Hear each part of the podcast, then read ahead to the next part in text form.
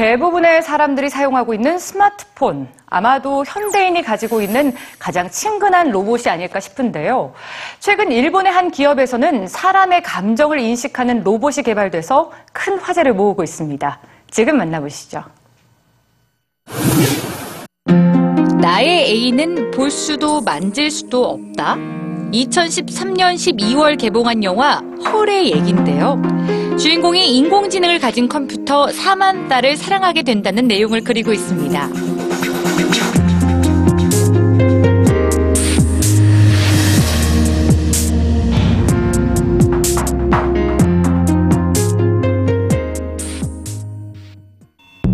스스로 생각하고 행동하며 인간보다 더 인간 같은 영화 속 로봇들. 과연 이게 영화 속에서만 볼 수 있는 얘기일까요? 지난 육일 일본 도쿄의 한 매장에서 휴머노이드 페퍼가 모습을 드러냈습니다. 페퍼를 제작한 소프트뱅크의 씨이오 마사요시 소는 인간의 감정을 읽을 수 있는 최초의 로봇이라고 페퍼를 소개했는데요. 실제로 페퍼는 프로그램이 입력된 대로 움직이는 것이 아니라 인간의 감정을 인식해 스스로 대응할 수 있는 감정 엔진을 탑재하고 있습니다. 그래서 페퍼는 인간이 느끼는 기쁨, 슬픔 등의 감정을 수치화해서 습득하고 시선을 마주치며 농담을 던질 수 있는 겁니다. 또 다른 로봇인 유진 구스트만은 영국 왕립학회의 튜링 테스트를 육십오년 만에 통과한 최초의 로봇이 됐는데요. 실제로 로봇 유진은 심사위원들과 자연스럽게 대화를 이어나갔고 인간이란 답변을 삼십삼 퍼센트나 받았습니다. 그 외에도 기사를 쓰는 엘에이 타임스의 로봇, 아나운서처럼 뉴스를 진행하는 코도모로이드, 전 세계 병원에서 환자를 만나는 인공지능 컴퓨터 왓슨 등 다양한 영역에서 로봇들은 인간을 돕는 존재로 자리 잡고 있습니다. 그렇다면 로봇은 언제부터 인간의 곁으로 다가왔을까요? 천구백오십구년 조지 디볼과 조셉 엔겔버거는 유니메이트라는 최초의 산업용 로봇을 개발했습니다.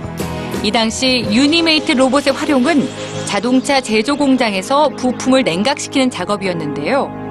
이를 계기로 단순 반복 작업, 폭탄 제거 등 인간이 하기 어려운 일을 수행하는 로봇들이 개발되며 지속적으로 발전돼 왔습니다.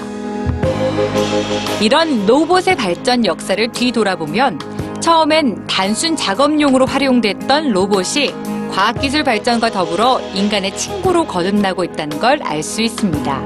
바로 페퍼처럼 말이죠.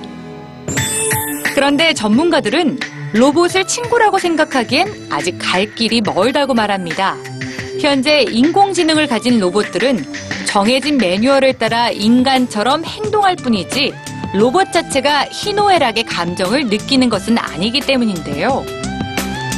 앞으로 로봇은 어떻게 발전할 수 있을까요?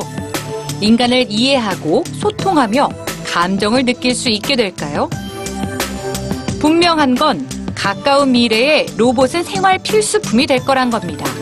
만화 영화처럼 우리와 함께 살아갈지도 혹은 위협할지도 모르죠.